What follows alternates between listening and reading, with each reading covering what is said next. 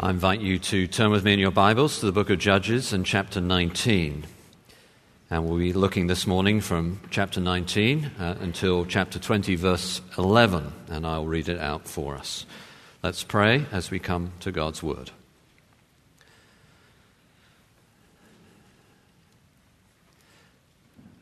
Father God, we do ask that you would help us as we gather together around uh, your inspired book.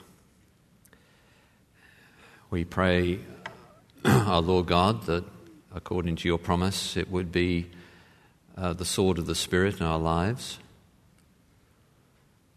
we ask, Lord, that you would give us listening ears, prevent us, uh, Father, from hardening our hearts And we also pray, Lord, that you would uh, clarify our thinking in this age where there's so many confused ideas being pushed at us from every kind of media. We ask for clarity of our worldview, of our thinking, and that our emotions, Father, would be engaged to and moved by that truth. And in particular, as we come to these dark last chapters of the book of Judges, that we would approach them, Lord, with a, an appropriate kind of seriousness, but not solemnity. Instead, Lord, with the vibrant vitality that comes from the realization that as your, your children, we know the hope of the light of the gospel by contrast. And so we pray all these things in the precious name of Jesus and his glory. Amen. So, friends, Judges chapter 19, and beginning at verse 1, I'll read to verse 11 of chapter 20. Let's hear God's word. In those days, when there was no king in Israel, a certain Levite was sojourning in the remote parts of the hill country of Ephraim, who took to himself a concubine from Bethlehem in Judah. And his concubine was unfaithful to him. And she went away from him to her father's house at Bethlehem in Judah and was there some four months. Then her husband arose and went after to speak kindly to her and bring her back. He had with him his servant and a couple of donkeys, and she brought him into her father's house. And when the girl's father saw him, he came with joy to meet him. And his father in law, the girl's father, made him stay, and he remained with him three days. So they ate and drank and spent the night there. And on the fourth day, they arose early in the morning, and he prepared to go. But the girl's father said to his son in law, Strengthen your heart with a morsel of bread, and after that you may go. So two of them sat and ate and drank together. And the girl's father said to the man, Be pleased to spend the night, and let your heart be merry. And when the man rose up to go, his father in law pressed him till he spent the night there again. And on the fifth day he arose early in the morning to depart. And the girl's father said, Strengthen your heart and wait until the day declines. So they ate, both of them. And when the man and his concubine his servant rose up to depart, his father in law, the girl's father, said to him, Behold, now the day has waned toward evening. Please spend the night. Behold, the day draws to its close. Lodge here, and let your heart be merry. And tomorrow you shall arise early in the morning for your journey and go home. But the man would not spend the night. He rose up and departed and arrived opposite Jebus, that is Jerusalem. He had with him a couple of saddled donkeys, and his concubine was with him.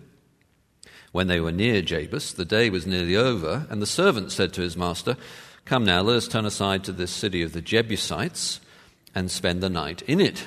And his master said to him, We will not turn aside into the city of foreigners who do not belong to the people of Israel, but we will pass on to Gibeah And he said to his young man, Come and let us draw near to one of these places and spend the night at Gibeah or at Ramah.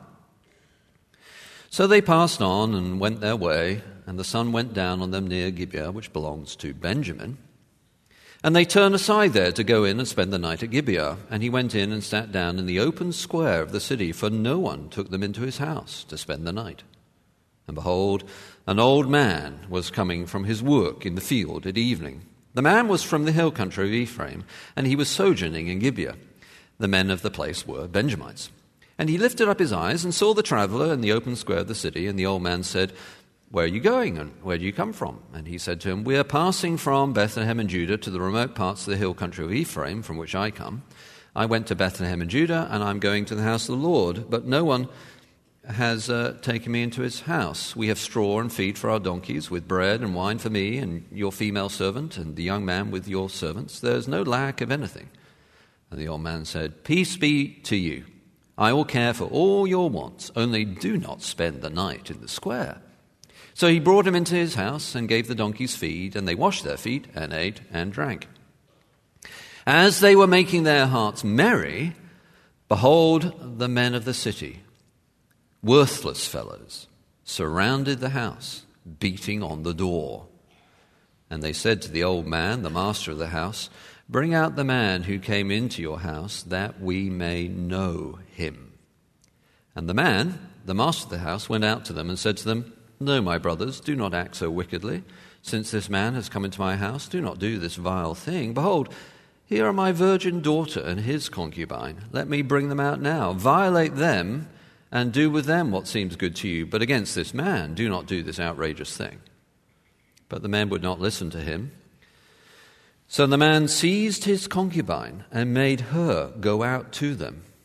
And they knew her and abused her all night until the morning. And as the dawn began to break, they let her go. And as morning appeared, the woman came and fell down at the door of the man's house where her master was until it was light. And her master rose up in the morning, and when he opened the doors of the house and went out to go on his way, behold, there was his concubine lying at the door of the house with her hands on the threshold. He said to her, Get up, let's be going. But there was no answer. Then he put her on the donkey, and the man rose up and went away to his home. And when he entered his house, he took a knife and taking hold of his concubine, he divided her, limb by limb, into twelve pieces, and sent her throughout all the territory of Israel. And all who saw it said, Such a thing has never happened or been seen from the day that the people of Israel came up out of the land of Egypt until this day. Consider it, take counsel, and speak. Then all the people of Israel came out from Dan to Beersheba, including the land of Gilead, and the congregation assembled as one man to the Lord at Mizpah. And the chiefs of all the people of all the tribes of Israel presented themselves in the assembly of the people of God, 400,000 men on foot that drew the sword. Now the people of Benjamin heard that the people of Israel had gone up to Mizpah, and the people of Israel said, Tell us, how did this evil happen? And the Levite, the husband of the woman who was murdered answered and said, I came to Gibeah that belongs to Benjamin, I and my concubine, to spend the night. And the leaders of Gibeah rose against me and surrounded the house against me by night. They meant to kill me, and they violated my concubine, and she is dead. So I took hold of my concubine and cut her in pieces and sent her throughout all the country of the inheritance of Israel, for they have committed abomination and outrage in Israel. Behold, you people of Israel, all of you, give your advice and counsel here. And all the people arose as uh, one man, saying, None of us will go to his tent, and none of us will return to his house. But now this is what we will do to Gibeah. We will go up against it by lot and we will take men of a hundred throughout all the tribes of Israel, and a hundred of a thousand, and a thousand of ten thousand, to bring provisions for the people, that when they come, they may repay Gibeah of Benjamin for all the outrage that they have committed in Israel. So all the men of Israel gathered against the city, united as one man.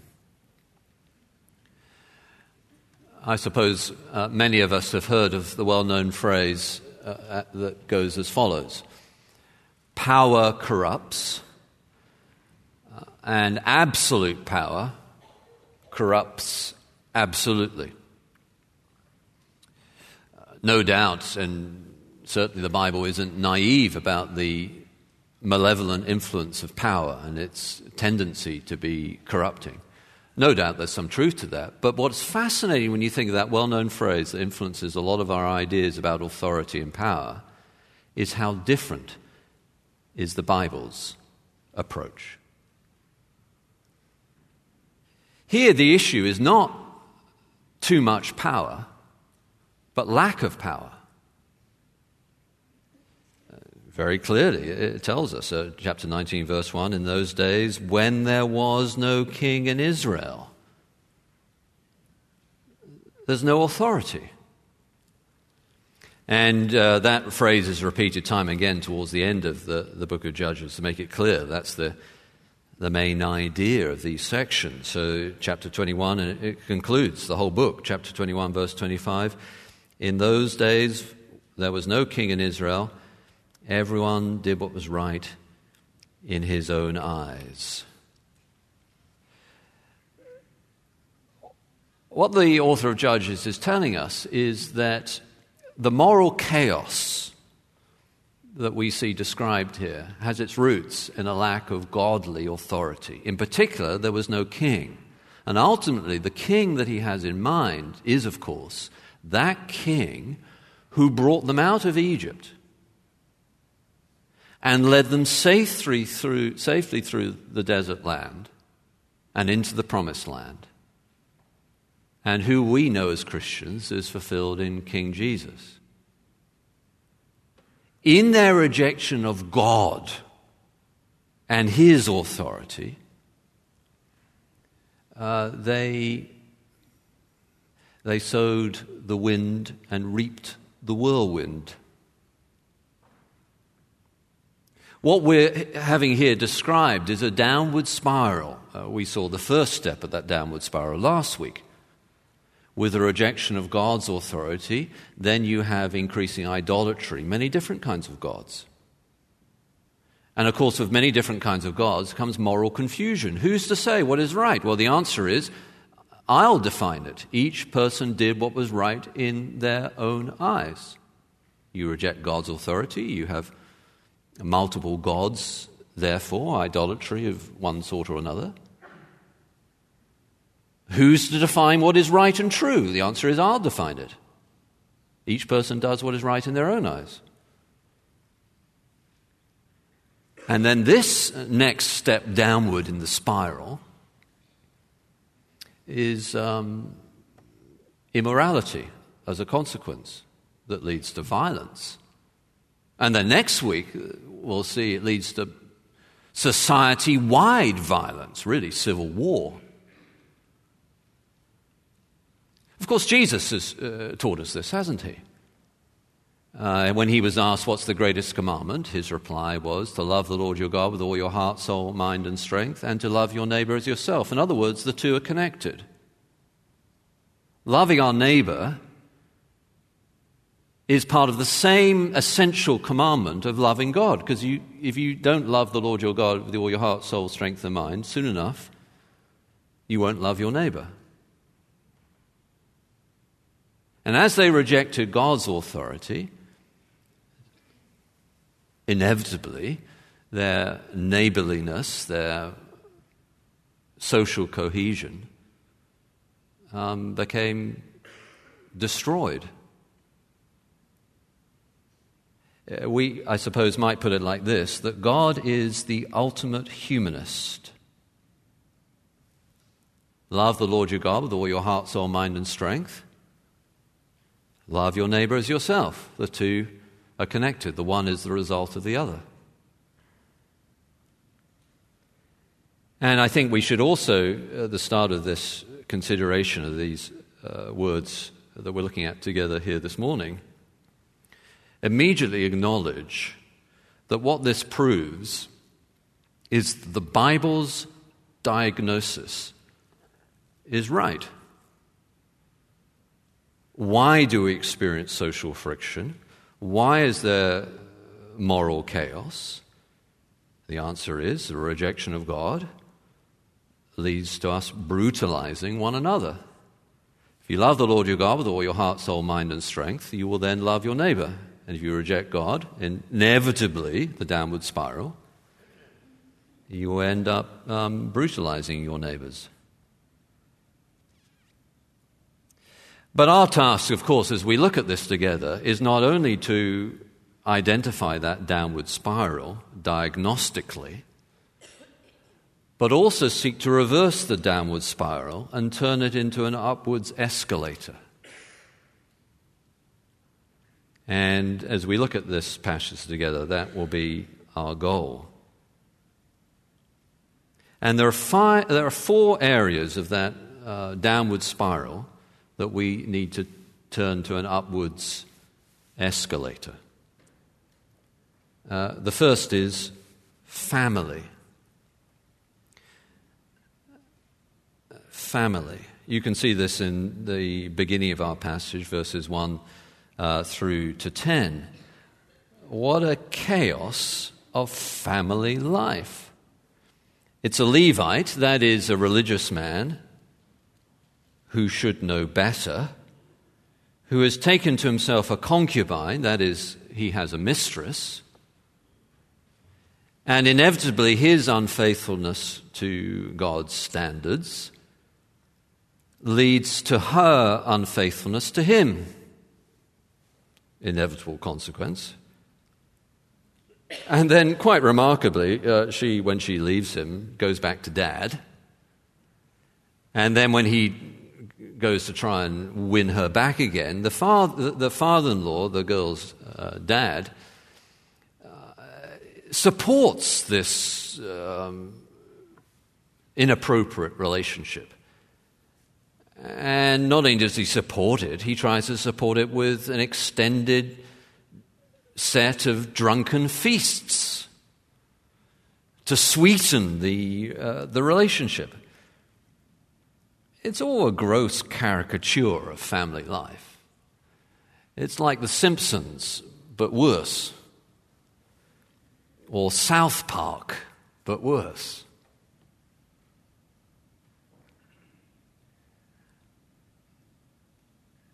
And here in this uh, first section, as we seek to turn the downward spiral to an upward escalator, we're not given simple tools to have a happy family life. You can look at you can read books and blogs about that innumerably all over the place. What we have here is a motivation. This one bit of family chaos led inexorably to violence and civil war at a national scale. Uh, perhaps you've heard uh, of the butterfly effect. Uh, scientists believe that one, when one little butterfly flaps its wings in one part of the world, uh, the world's ecosystem is so fine tuned that it will cause a storm somewhere else. That's the, that's the thought, anyway. Similarly, one little family chaos has a huge impact on the whole country. That's what the author is saying. Your family life is not only your private business, it impacts all those around us. And as we seek to turn the downward spiral to the upward escalator, and by the motivation, then, we're, we're, reminded of the Bible's description of family life, of course, with Adam and Eve and their relationship with one another in, in the beginning. And the whole point of that, as the Apostle Paul teaches us, is that family life is not merely, as I said, a private business, it has a gospel purpose. Your family life, uh, your marriage, is a God designed, hardwired into the nature of reality mystery, that which was hidden but has now been revealed about the gospel. The way you treat each other in your family, your husband, your wife, your children, your grandchildren, proclaims the gospel, or it should. Now, that's not motivation to put in the hard work to have, have a, a good family. I don't know what, what could be. What goes on behind closed doors is not a private matter. It's a matter of gospel progress for the whole country.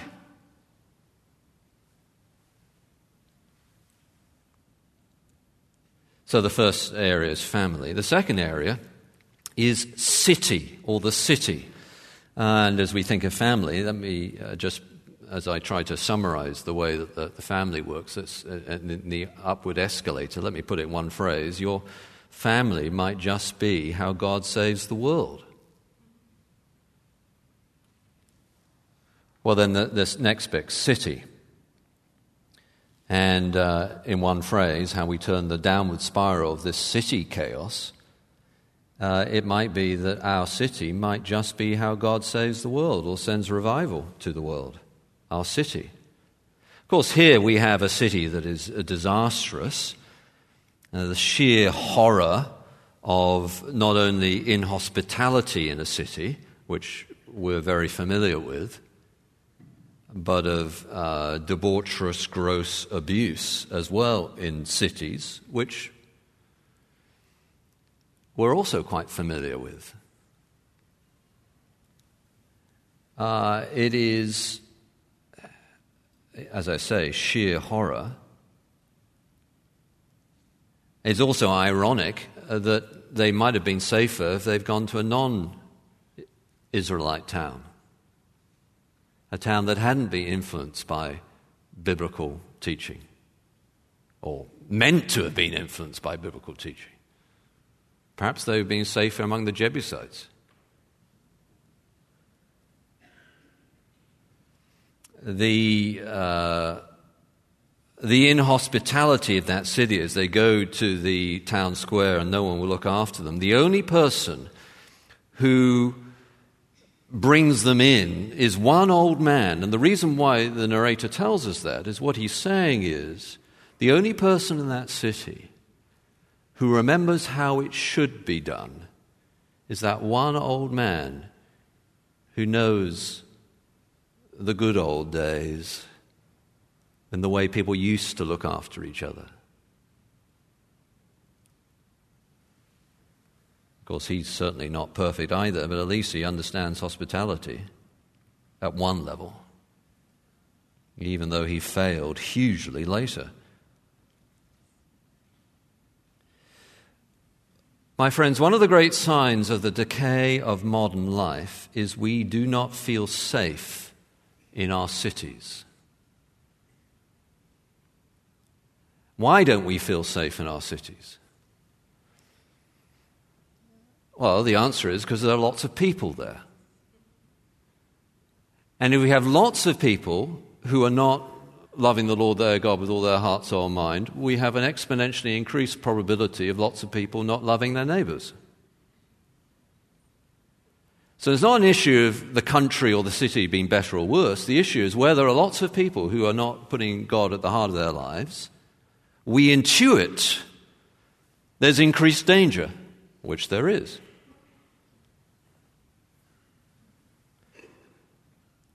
It is one of the great signs of the decay of modern life that we don't feel safe in cities, and it's one of the great tasks of the gospel to change that.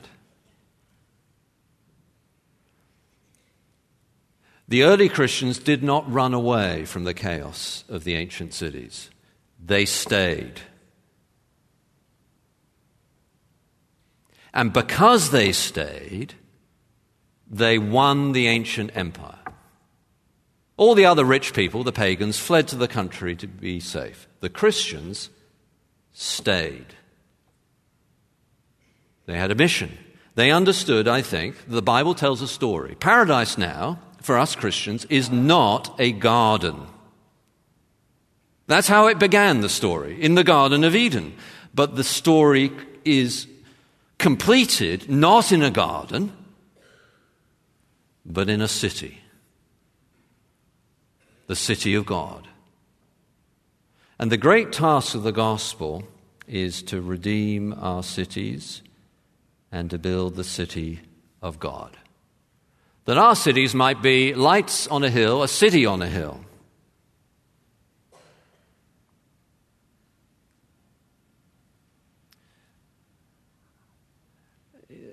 So then, my friends, don't. You may feel that Chicagoland is a complete moral disaster. And there may be some truth to what you feel. But if you're operating by biblical gospel values, you won't therefore immediately flee to build a mansion in Tennessee. You'll stay and be light. That's how the ancient Christians won the culture. Not by running away, by staying.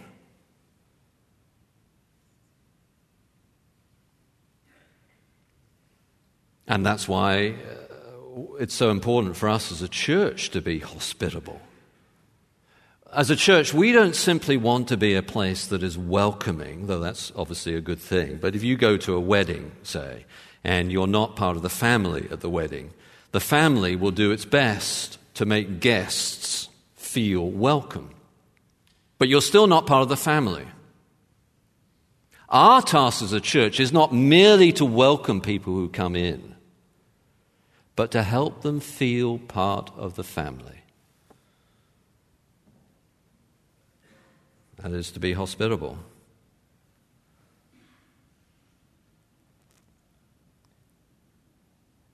Our city might just be how God saves the world.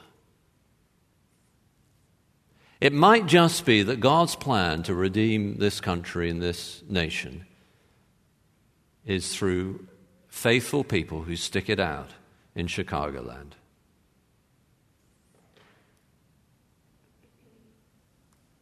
So, family, city, and then I think most uh, relevantly, if most controversially, men. Men. The men here are disastrous, aren't they? You've got a violent gang who behave not just reprehensibly, but horrifically. But then you've also got the Levite, who's meant to be a man of repute, but he's just caved in passively to his sexual desires and his having a party and drinking and letting his heart be merry again and again and again.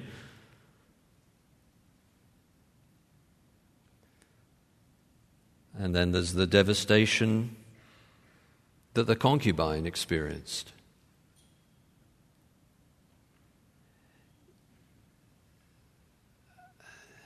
It is quite remarkable. I think it's one of the most remarkable parts of this passage that the concubine's name is never mentioned. And I think the author of the story is telling us thereby that not only did they meet this, not only did they act with horrific abusive violence on this woman, but so unconcerned were they by it, they didn't even bother to record her name.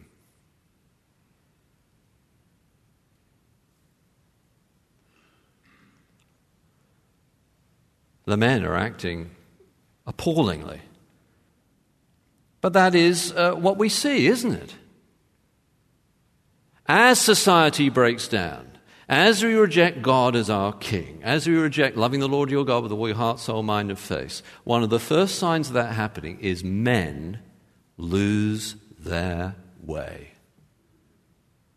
And that's what we're experiencing. Men today, especially young men, are in crisis.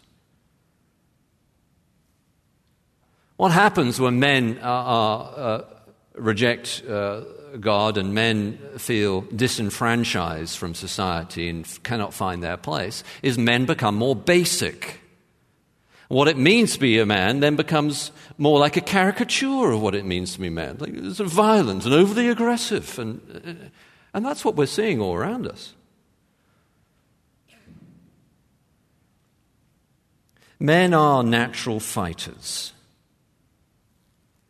There's something in a man that is naturally aggressive.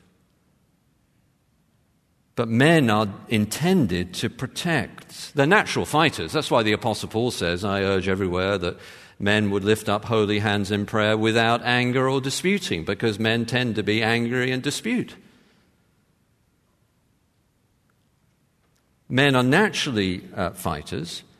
They're designed, intended to protect but our, our men are in, in crisis today. If you have any doubt about that, just look at the attendance uh, uh, proportions uh, at uh, any university or college today. The vast majority are women. Men are checking out.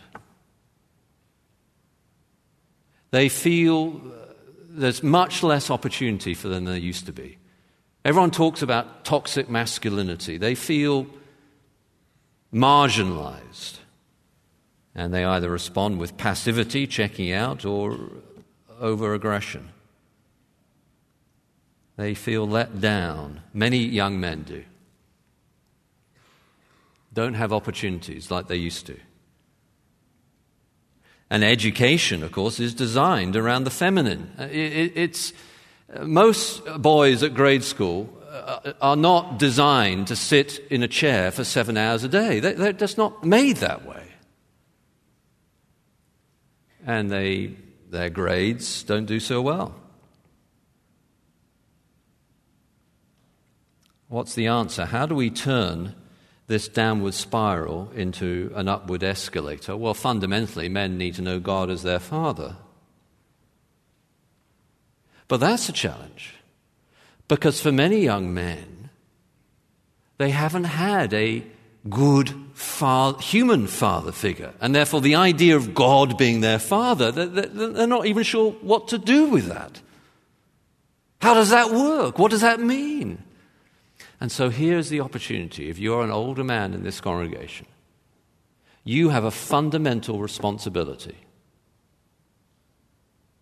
to mentor to be example of what it means to follow God, to be a father figure for the younger men. They won't look up, they won't tell you that's what they need, but believe me, it is. Our young men are in crisis across the country, in churches. They need to be spiritually fathered We must release our men, train them. Of course, this isn't about uh, women need encouragement too, but the passage here is about the disaster of the men. And therefore, we must turn the downward spiral to upward escalator through spiritual mentoring and spiritually fathering our young men.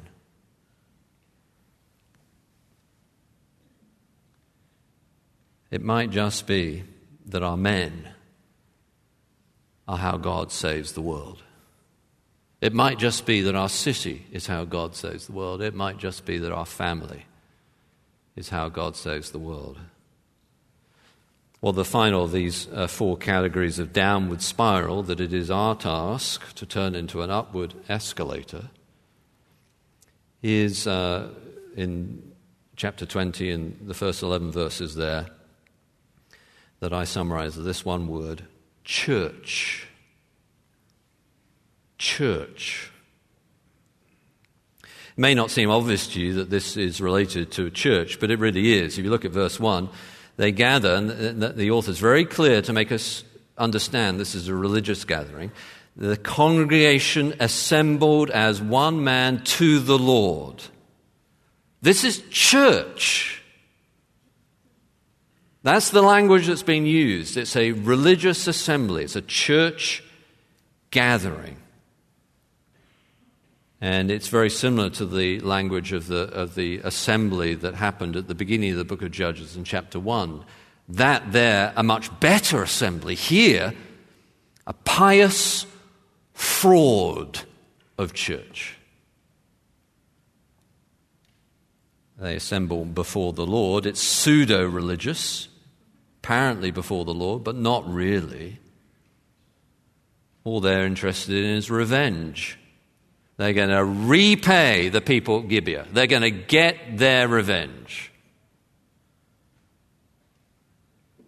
And there's no message from God. The Levite, who should be bringing a word from God, he brings a deceptive description of what happened that conveniently leaves out any reprehensible deeds that he did.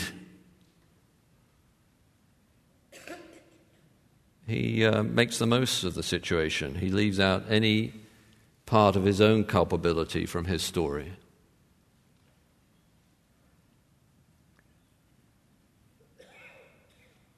Vengeance is always a mistake. And one person said that vengeance is the daintiest morsel ever cooked in hell. Where is the Word of God in this assembly? Where is their forgiveness? Where is their justice? Where are the law courts? They, they, they hear reports of a woman being raped and killed, and their response is to form a lynch mob.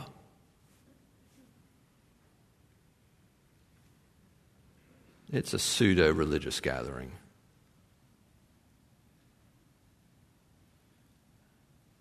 The Apostle Paul quotes, It is mine to revenge, I will repay, says the Lord. Where's their understanding of that? Gone. And of course, we see that in our own day too. Uh, church becomes tunneled out by consumeristic values. All these different churches competing for our attention and our dollars by advocating one particular approach versus another approach.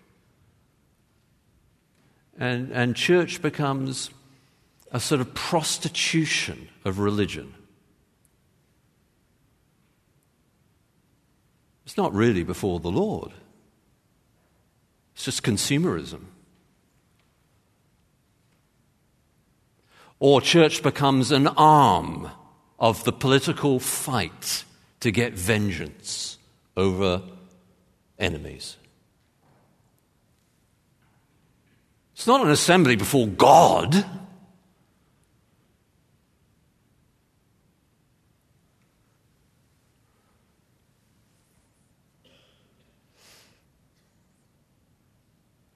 How do we turn the downward spiral of church into an upward escalator? Bringing back the gospel into the heart of the church.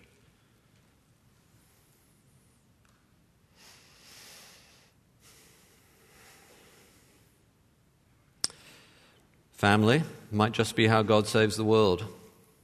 Your city might just be how God saves the world. Men. Yeah, men might just be how God saves the world. Of course, He did through one man called Jesus. And church. Not this fake pseudo religion that amplifies the disaster by seeking violence and revenge. But a church where we love the Lord our God with all our heart, soul, mind, and strength, and therefore love our neighbors, where the gospel and God is the heart.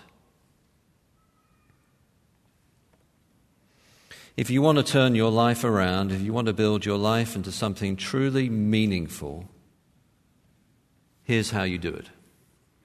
You ready? Embrace the authority of God in your life.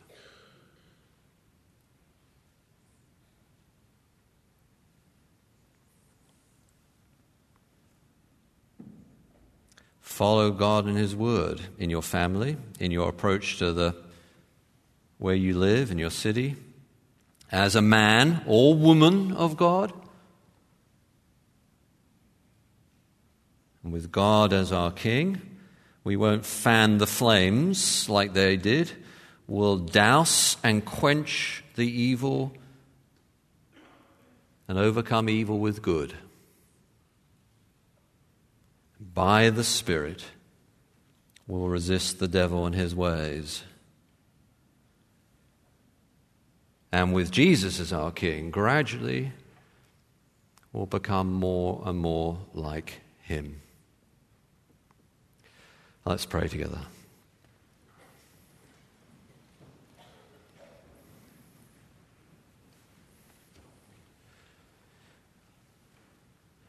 Our Father God, uh, only you can uh, turn the downward spiral into an upwards escalator.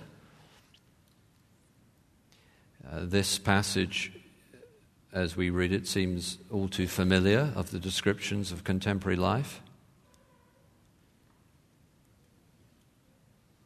Uh, but there is hope in the kingship of Jesus, your Son. We pray, Lord, that we would embrace his authority in our family, in the city, as men. Oh, Lord God, would you raise up in this congregation hundreds, thousands of men in their 20s and 30s who are men of God, not passive, not aggressive, but men of God. We pray, Lord, that you will guard this church and our approach to church, that we wouldn't have a consumeristic mindset and chase trivialities and preferences but actually assemble before you.